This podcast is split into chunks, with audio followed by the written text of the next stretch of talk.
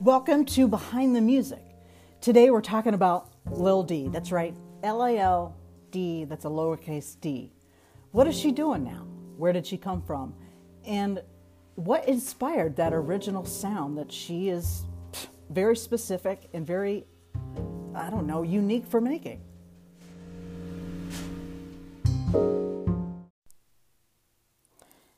I'm not sure what inspired Cut, to be honest with you. I can't pinpoint it to like one incident. Um, I know that, you know, Cut came from my soul. Um, it's something that I do think about when I'm angry. Like, I'll, I'll fucking cut you.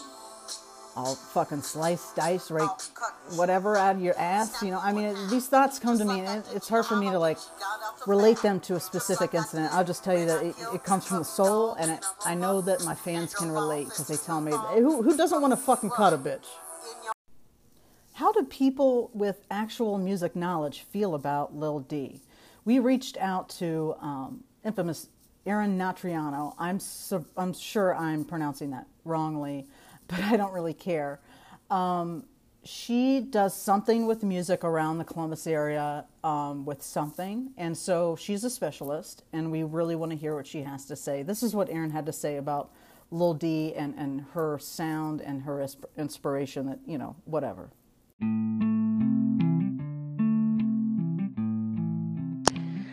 I witnessed that raw, natural talent that she had the first moment she rapped at the backstage in Chillicothe, Ohio.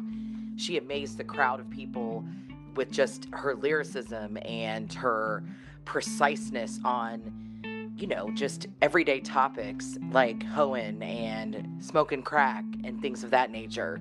She really, really got people thinking, and the crowd knew it. They knew that a star was being born.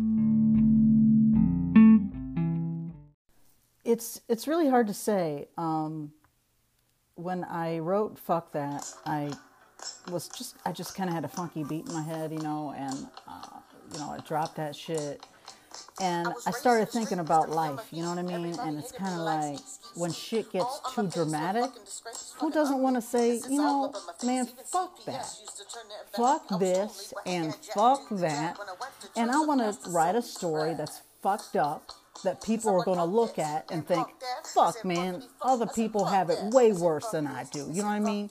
Pissing gas in a fucking alley, fucking selling crack or a pastor selling you crack. You know what I mean? That, that shit really happened in my previous life, you know, in my, oh, my last life that happened to me, but I'm just saying it like happens today too, and people are like, fuck that. So I felt like it related, you know what I'm saying? Shit.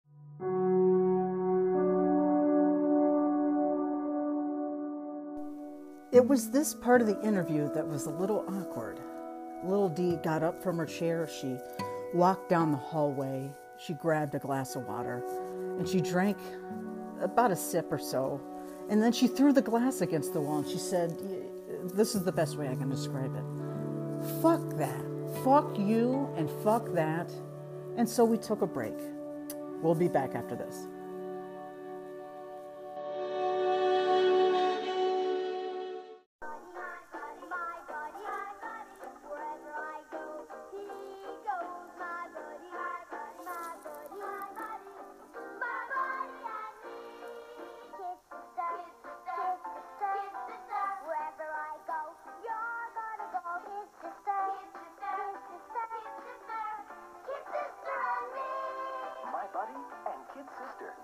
Sold separately from Play School.